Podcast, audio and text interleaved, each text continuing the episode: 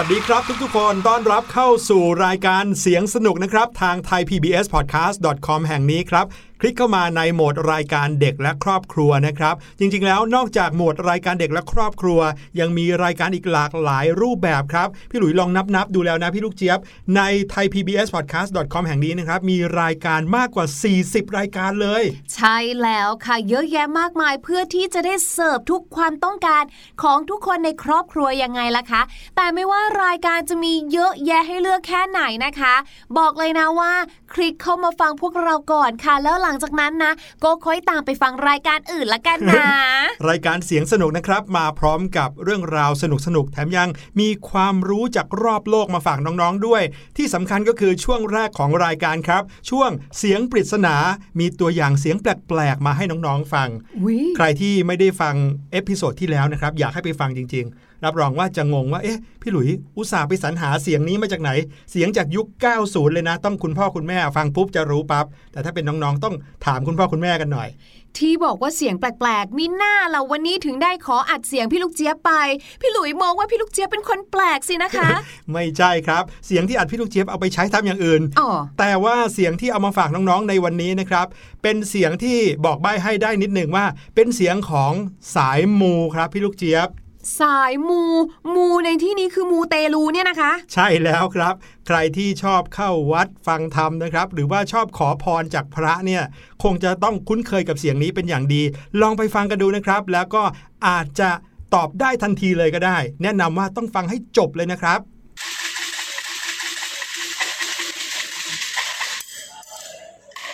เป็นไงครับพี่ลูกเจี๊ยบพี่ลูกเจี๊ยบเป็นสายมูไหม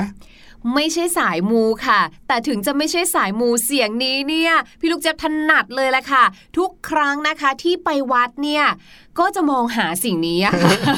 อะใบกันไปเยอะแล้วนะครับ น้องๆล่ะ เดาได้หรือเปล่าว่าเสียงปริศนาในวันนี้เป็นเสียงของอะไรครับเดี๋ยวเราจะกลับมาเฉลยกันแน่นอนนะฮะ แต่ว่าตอนนี้พาน้องๆ ไปรู้จักกับเรื่องราวความมหัศจรรย์อีกเรื่องหนึ่งดีกว่าครับพี่ลูกเจี๊ยบ นั่นก็คือเรื่องของน้องเหมียวนั่นเองค่ะสำหรับใครนะคะที่เป็นทาสแมวบอกเลยนะคะ ว่าเรื่องราวที่เราทั้งสองคนนำมาฝากในวันนี้เนี่ยจะต้องทำให้ทุกคนเนี่ยงงแล้วก็รู้สึกว่าจริงหรอทำไมพฤติกรรมของน้องแมวเนี่ยดูไม่เห็นจะรักเราหรือว่าเป็นอย่างที่พี่หลุยกับพี่ลูกเจี๊ยบบอกเลย อืมจะเป็นยังไงติดตามกันให้ดีครับ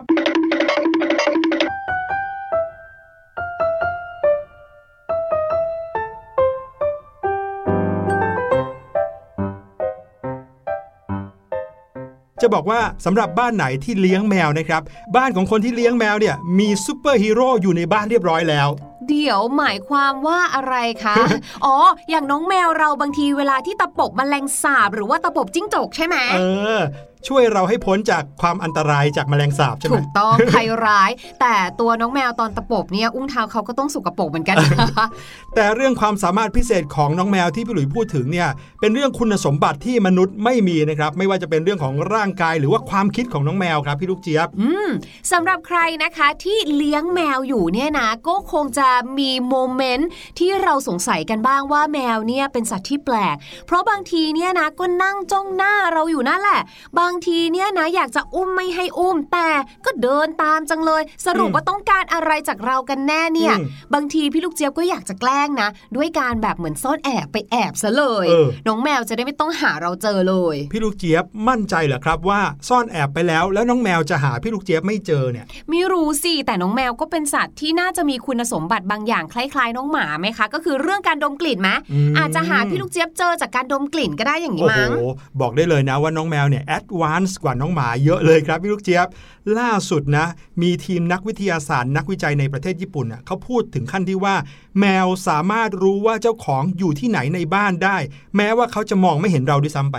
เดี๋ยวเดี๋ยวเดี๋ยวเช่นว่าจริง ๆ แล้วน้องแมวอาจจะกำลังเหม่อมองวิวเออออยู่ข้างหน้า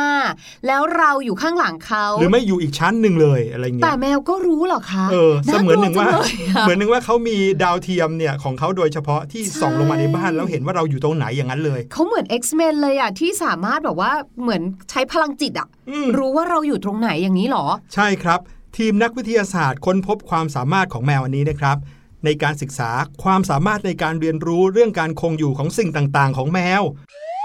พวกเขาเนี่ยได้ร่วมมือกับอาสาสมัครที่เป็นเจ้าของแมวครับ ในการทดลองกับแมวถึง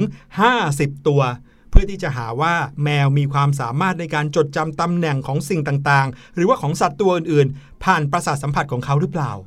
วิธีการทดลองของเขานะครับมีหลายอย่างเลย อย่างหนึ่งก็คือ เขามีการทดลองด้วยการลองเอาลำโพง ซึ่งบันทึกเสียงไปวางไว้ในจุดต่างๆ ของการทดลองครับอุ้ยเขาต้องเปิดของเสียงสนุกแน่ๆเลยช่วงเสียงปริศนา เปิดเสียงปริศนาให้แมวฟังใช่ไม่ใช่ครับ เขาเปิดเสียงในรูปแบบต่างๆนะครับไม่ว่าเสียงนั้นจะอยู่กับที่ หรือว่าเป็นเสียงที่ค่อยๆ เคลื่อนจากซ้ายไปขวาขวาไปซ้ายอืมเปิดระบบเซอร์ราวให้แมวฟัง หรือแม้แต่เสียงที่กระโดดไปกระโดดมานะครับ เรียกได้ว่าน้องแมวในญี่ปุ่นที่อยู่ในการวิจัยการทดลองครั้งนี้เนี่ยเทียบเท่าได้กับคุณผู้ฟังเสียงสนุกเลย มีเสียงปริศนามาให้ทดลองฟังกันมากมายครับแล้วเขาก็พบว่าแมวเนี่ยจะมีความสามารถในการจดจำตำแหน่งเสียงของเจ้าของได้ดีอย่างไม่น่าเชื่อเลยครับ และไม่ใช่เพียงแค่จำตำแหน่งเสียงของเจ้าของนะครับ พี่หลุยอธิบายง่ายๆอย่างนี้ครับ พี่ลูกเชียบแล้วก็น้องๆครับ ลองนึกภาพนะว่า ถ้าเกิดว่าเราเป็นแมว เราได้ยินเสียงเสียงหนึ่งมาจากทางซ้ายใช่ไหมครับ เราก็จะรู้ว่าเออเสียงนี้คือเสียงของคนคนนี้มาจากทางซ้าย อีกทีหนึ่งเนี่ยเราไปได้ยินเสียงเนี้ยอยู่ทางขวาข้างหน้าสมมุตินะครับขวาหน้าเราก็จะรู้แล้วว่าเสียงเดียวกันเนี้ยมาปรากฏอยู่ทางฝั่งขวาข้างหน้าแล้วใช่ไหมครับสำหรับเราก็คงจะจบแค่นี้ แต่ถ้าเป็นเจ้าแมวเนี่ยนะครับในงานวิจัยของญี่ปุ่นครั้งนี้เขาทำให้เรารู้ว่า พอแมวได้ยินเสียงเดียวกันที่มาจากจุดต่างกันเนี่ย ในหัวสมองของแมวจะสามารถวาดแผนที่ในใจออกมาได้เลย และไม่ใช่เพียงแค่แผนที่ธรรมดาด้วยนะ เป็นแผนที่ 3 มิติเลยครับ สมมุติว่าเสียงของเราไปเรียกน้องแมวอยู่ที่ชั้น 2 ของบ้าน ในหัวของแมวเนี่ยนอกจากได้ยินเสียงเราแล้วจำเสียงเราได้แล้วน้องแมวก็ยังสามารถสร้างแผนที่บ้านหรือว่าแปลนของบ้านขึ้นในหัวด้วยว่า อ๋อเสียงนี้อยู่ที่ชั้นบน แล้วเขาก็จะเริ่มวาดภาพชั้นบนของบ้าน ตามเสียงที่เขาได้ยินครับ ถ้าเราไปเรียกชื่อเขาหรือเราส่งเสียงของเราเนี่ยนะครับในจุดอื่นๆ บนชั้น 2 ของบ้าน แมวก็จะเริ่มวาดแผนที่ตามจุดต่างๆ ของบ้านที่อยู่ชั้นบนอีก นั่นทำให้ถ้าเกิดว่าเราเคยเรียกแมวของเราด้วยเสียงที่คุ้นเคยเนี่ยนะครับ ตามจุดต่างๆของบ้าน ยิ่งหลายจุดมากเท่าไหร่ แมวก็จะยิ่งวาดรูปบ้านของเรา หรือว่าสร้างแปลนบ้านของเรา ในหัวของเขาได้อย่างละเอียดถี่ถ้วนมากขึ้นเท่านั้นนั่นก็เลยทำให้เมื่อไหร่ก็ตามที่เราส่งเสียงของเรา อยู่ตรงไหนก็ตามในบ้านนะครับ ต่อให้อยู่ข้างนอก อยู่ในสวนอยู่ชั้นบนของบ้าน อยู่ในห้องนอนที่ปิดประตูก็ตาม ขอเพียงแค่แมวได้ยินนะครับ มันจะรู้เลยว่าตำแหน่งนั้นคือตรงไหนของบ้านตอนแรกพี่ลูกเจี๊ยบก็นึกว่าที่เขารู้เนี่ยเพราะเหมือน ตามเสียงไปอืมนึกออกมาว่าอ๋อเสียงมาจากตรงนี้แล้วพยายามตั้งใจฟังแล้วก็แบบอ๋อไปทิศนี้นะทิศนั้นนะอะไรอืมอย่างนี้ นี่เขาจำได้หมดเลยนะครับ ไม่เพียงแค่จำในมิติของเสียงนี้ความถี่นี้เป็นของใครเท่านั้นนะครับ แต่ยังสามารถจำได้ในรูปแบบของระยะทาง ทิศทาง ที่วาดขึ้นมาเป็นแผนที่เป็นแปลนของสถานที่นั้นได้เลย อันนี้ก็เป็นสิ่งที่นักวิทยาศาสตร์ญี่ปุ่นเขาประเมินนะครับอืม แต่เราก็ไม่ใช่แมวนะ เราก็นึกไม่ออกว่าในความเป็นจริงแล้วจะเป็นภาพนั้นหรือเปล่า แต่ที่แน่ๆเนี่ยเขาจำได้แน่นอน สังเกตสิน้องๆ ว่าเวลาที่เรามองเจ้าแมวของเราเนี่ยเราจะเห็นหูของเขาเนี่ยกระดิกซ้ายกระดิกขวาอยู่เรื่อยเลย นั่นก็คือเขาอาจจะกำลังวาดแผนที่ในหัวของเขาอยู่ก็ได้ครับอืมมีหน้าล่ะบางทีเนาะต่อให้เราเนี่ยนะคะ สมมุติว่านั่งอ่านหนังสืออยู่ในห้อง แล้วแมวอยู่อีกส่วนหนึ่งของบ้านหรือว่าอยู่อีกห้องหนึ่งเนี่ยครับเขาก็สามารถตามหาเราได้ถูกต้องอืมเพื่อที่จะเดินมาบอกว่าหิวจังเลยอืมหรือมีอีกอย่างหนึ่งนะครับ เป็นประสบการณ์ตรงของพี่หลุยเลย ไม่รู้ว่าน้องๆ เคยเจอแบบนี้บ้างหรือเปล่าครับ เราหาน้องแมวของเราในบ้านของเราเนี่ย หาเท่าไหร่ก็หาไม่เจอ ไม่รู้ว่าเขาไปซ่อนตัวอยู่ตรงไหน ไม่รู้อยู่ชั้นล่างชั้นบนนะครับ แต่เมื่อไหร่ก็ตามที่เราไปใส่รองเท้าที่หน้าบ้านเตรียมตัวจะออกจากบ้าน น้องวิ่งมาทันทีเลยอืมวิ่งมาคลอเคลียร์ที่เท้าเหมือนกับว่า จะไปไหนเหรอ โดยที่เราก็ไม่รู้เลยว่าเขามาจากไหนอืมแล้วก็ไม่รู้ว่าเขาได้ยินเสียงที่เรากำลังจะออกจากบ้านได้ยังไงอืมแต่ระหว่างทางเนี่ยนะคะ เขาคงมีภาพในหัวเห็นหมดเลยนะว่าเราเดินไปห้องไหนทำอะไรยังไงบ้าง ใช่แล้วครับ ร้ายกาจจริง ๆ เลย นี่คือความสามารถพิเศษเพียงแค่อย่างเดียวของเจ้าแมวนะครับ ร่างกายของเจ้าแมวนะ ยังมีอะไรที่พิเศษพิเศษอีกเพียบเลยล่ะครับ ใช่แล้วค่ะ อย่างเช่นนะคะ เรื่องแรกนี้มาก็เซอร์ไพรส์มาก ๆ เลย ถามน้อง ๆ ก่อนดีกว่าค่ะว่า น้อง ๆ รู้จัก กระดูกไหปลาร้าหรือเปล่า รู้จักครับอยู่ที่ตรงระหว่างไหล่ของเราเนาะที่ยื่นๆมายาวๆเนี่ยทำไมเขาถึงเรียกไหปลาร้าล่ะในเมื่อมันไม่ได้มีเอาไว้เพื่อใส่ปลาร้าเลยแต่อย่างใดนั่นน่ะสิแล้วก็ไม่มีความลักษณะเหมือนไหด้วยนะคะ คือถ้าเกิดเป็นคนเนี่ยนะคะ เราก็จะเหมือนที่พี่หลุยบอกเนาะโลเคตก็จะง่ายนิดนึงนะคะ จะอยู่บริเวณช่วงไหล่ของน้องๆอะค่ะ พอน้องๆใช้มือสองข้างนะจับที่ลำคอตัวเองใช่ไหมคะ เสร็จแล้วค่ะพลิกมือของเรานะคะลงมาที่บ่าของเราหรือว่าไหล่ของเรา ก็จะเจอกระดูกเนาะเป็นเส้นยาวๆสองข้างนะคะครับตรงนั้นน่ะเรียกว่ากระดูกไหปลาร้าค่ะ แต่ว่าค่ะ ถ้าเราสังเกตน้องเหมียวของเราดีๆนะคะ ก็จะรู้ว่ามันอ้วนไม่ใช่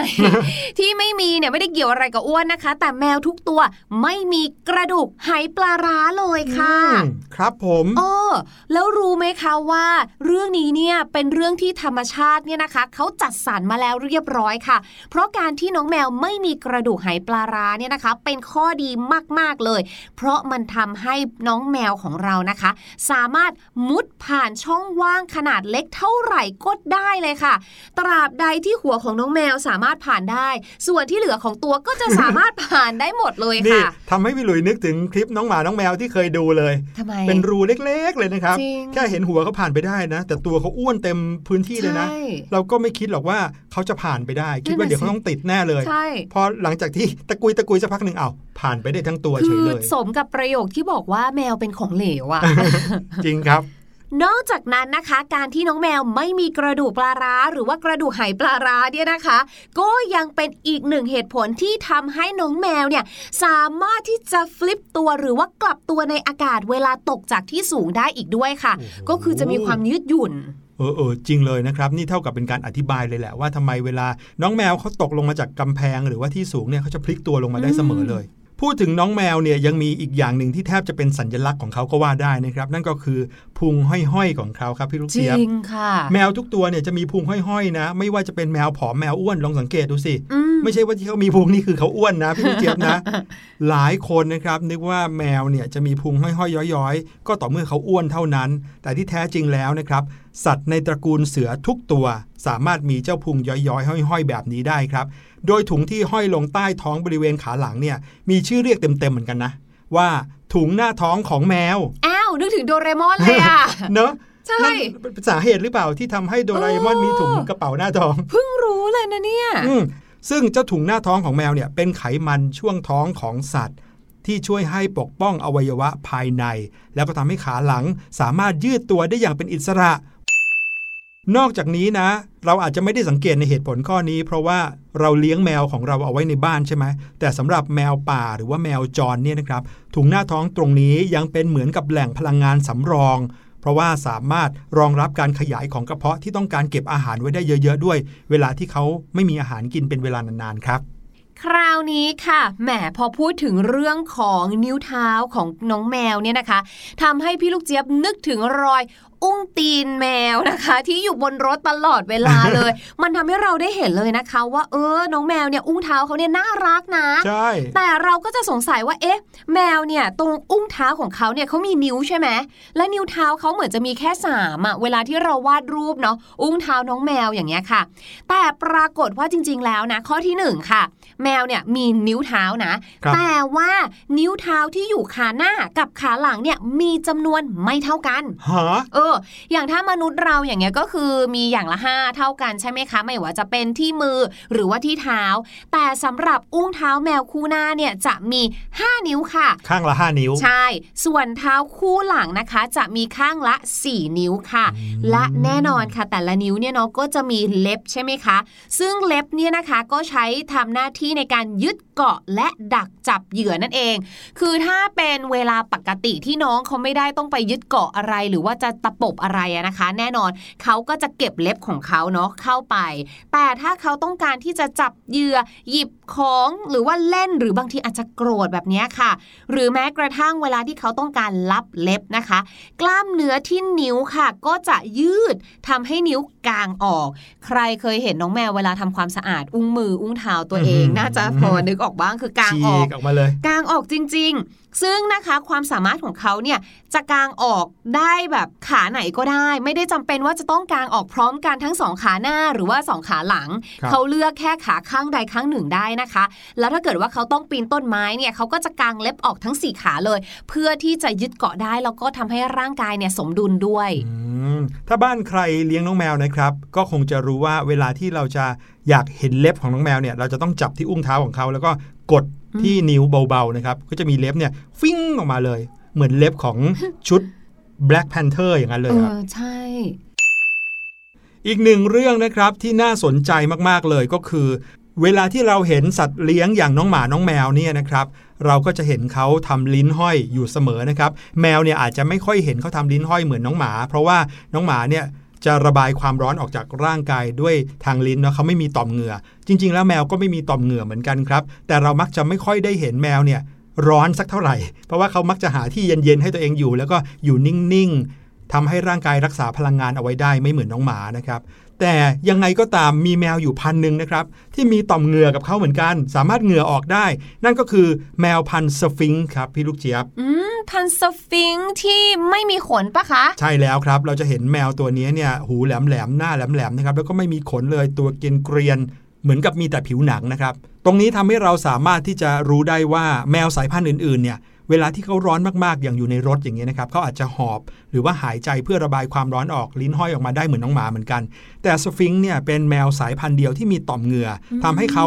ไม่มีอาการหอบครับอืมการหอบเพื่อระบายความร้อน หรือว่าเพื่อที่จะทำให้ร่างกายเขาเย็นลงเนี่ยไม่มีเหมือนกับแมวหรือว่าสุนัขตัวอื่นๆครับนอกจากนี้นะครับต่อมเหงื่อที่อยู่บนร่างกายของเจ้าสฟิงค์ยังทำให้ผิวหนังของแมวสฟิงค์เนี่ยมีลักษณะมันวาวเล็กน้อยอ๋อ เหมือนร่างกายเราเวลามีเหงื่อออกเนาะอืมมันก็จะแบบมันๆหน่อยนะครับ glow glow เออเพราะว่าในผิวหนังเขาผลิตน้ำมันออกมาเคลือบ เพื่อปกป้องผิวนะครับ ดังนั้นเนี่ยใครที่เลี้ยงแมวสฟิงค์นะครับควรจะหมั่นดูแลทำความสะอาดให้ร่างกายเขาบ่อยๆ โดยการอาบน้ำ ให้มากกว่าแมวปกติอ๋อเหรอคิดซะว่าเขาเหมือนคนเลยอะเพราะว่าขนของคนก็เหมือนกับขนของแมวสฟิงค์นี่แหละนะครับค่ะก็คือเห็นผิวหนังซะส่วนใหญ่เรายังอาบน้ำทุกวันเลยนะครับแมวสฟิงค์ก็ต้องการการอาบน้ำมากกว่าแมวปกติครับรวมถึงเชื่อไหมบางคนดูแลผิวของแมวสฟิงค์มากๆ เขาใช้ครีมกันแดดทาสำหรับผิวเด็กนะ มาทาให้กับเจ้าแมวสฟิงค์ด้วยอุ้ยแล้วเวลาที่แมวเขาเลียตัวไม่เลียเอากันแดดเข้าไปเหรอคะเลียกันแดดเข้าไปนั่นนี่น่ะเออสิเป็นไปได้เหมือนกันนะครับโอ้แต่ก็เป็นวิธีการในการรักษาผิวของเจ้าแมวสฟิงค์เนี่ยอืมที่เขาแนะนำกันครับ ค่ะ มาถึงเรื่องสุดท้ายของเรานะคะ ที่เป็นเรื่องน่ารู้เกี่ยวกับน้องแมวก็คืออึแมวนั่นเองค่ะทำไมครับ อึแมวเนี่ยก็เหม็นไหมก็คงจะเหม็นแหละค่ะ แต่เชื่อไหมคะว่าอึแมวเนี่ยนะคะ ส่งผลต่อความกล้าหาญของมนุษย์ด้วยฮะเดี๋ยวส่งผลต่อความกล้าหาญของไม่มนุษย์เกี่ยวกับการที่เราจะต้องไปนั่งตักอึแมวนะเออคะต้องนะต้องใช้ความกล้าเหมือนกันนะนี่ก็คือว่ามีงานวิจัยนะคะของสมาคมกรุงลอนดอนนะคะเขาบอกว่าใครก็แล้วแต่นะคะที่เลี้ยงแมวเนี่ยนะแน่นอนแมวก็ต้องมีการอึๆใช่ไหมคะ ในอึของน้องแมวเนี่ยนะคะ จะมีเชื้อตัวหนึ่งค่ะ ชื่อว่าเชื้อโปรตัวซัว Toxoplasma gondii ถ้าเกิดว่าใครก็แล้วแต่นะคะ ได้รับเชื้อนี้เข้าไปค่ะ และรับเชื้อบ่อยๆด้วยนะคะ จะทำให้คนคนนั้นค่ะ มีอาการหุนหันพลันแล่น แล้วก็มีแนวโน้มที่จะเกิดอุบัติเหตุทางรถยนต์มากกว่า เนื่องจากเป็นคนที่แบบอารมณ์ร้อนหุนหันพลันแล่นไงคะเออ แล้วเขาบอกว่าเนี่ยการวิจัยนี้ออกมาเป็นตัวเลขเลยนะคะ ก็คือคนที่ได้รับเชื้อเนี่ยจะมีอาการหุนหันพลันแล่น เกิดอุบัติเหตุทางรถยนต์มากกว่าคนที่ไม่ติดเชื้อถึง3-4 เท่าเลย โอ้โห จริง มีจิตใจกล้าได้กล้าเสียมากถูกกว่าต้องคือแบบว่าไม่ยอมแบบว่าใช้เวลาในการคิดเรื่องใด ๆ ก็แล้วแต่ให้มากขึ้นแต่แบบทำเลย พูดง่ายๆเหมือนเป็นคนใจร้อนมากขึ้นละกัน อืมเอาล่ะ ตอนนี้เราต้องไปฟังเพลงกันแล้ว แล้วเดี๋ยวช่วงหน้านะครับ ภาษาอังกฤษดีๆ จากเพลงนะครับ พี่ลูกเจี๊ยบรออยู่แล้ว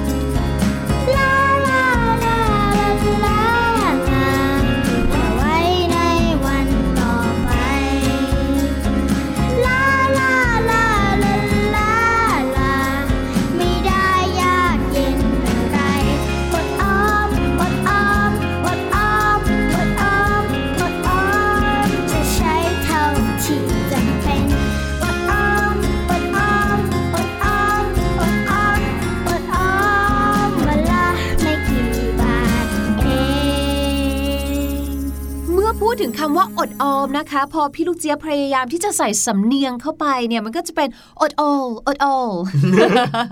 อดออลคือจริงๆมันอดออแล้วได้ยังไงไม่ต้องพยายามก็ได้เนาะเอาง่าย ๆ ไปเลยนะคะ ว่าวันนี้ค่ะพี่ลูกเจี๊ยบเนี่ยอยากจะมาพูดถึงคำว่า all a double l all ที่ทุกคนรู้จักกันดีอยู่แล้วนะคะ ที่แปลว่าแบบทั้งหมดทั้งมวลนะครัคะบแต่ว่าคำว่า all เนี่ยนะคะ ไม่ได้จำเป็นต้องแปลว่าทั้งหมดทั้งมวลไปซะทุกครั้งนะคะ ขึ้นอยู่กับว่าคำนี้ไปอยู่ในสำนวนอะไรหรือว่าไปอยู่ในวลีไหนนั่นเองค่ะ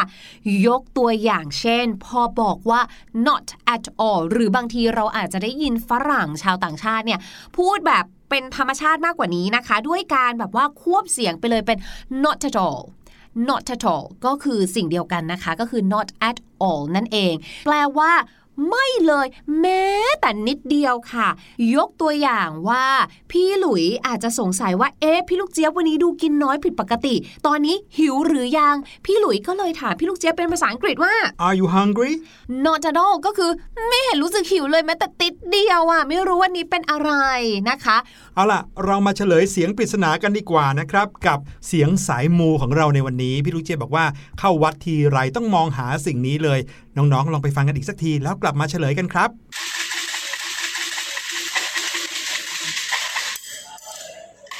และเสียงปริศนาในวันนี้นะครับ ก็คือเสียงของการเขย่าเซียมซีนั่นเองครับ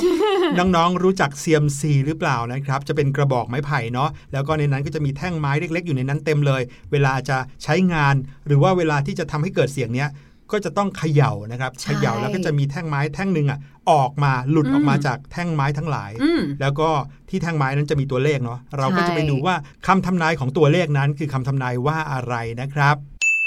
วันนี้รายการเสียงสนุกหมดเวลาแล้วนะครับ พี่หลุยและพี่ลูกเจี๊ยบลาไปก่อน สวัสดีครับ สวัสดีค่ะ สบัดจินตนาการ สนุกกับเสียง เสริมสร้างความรู้ในรายการ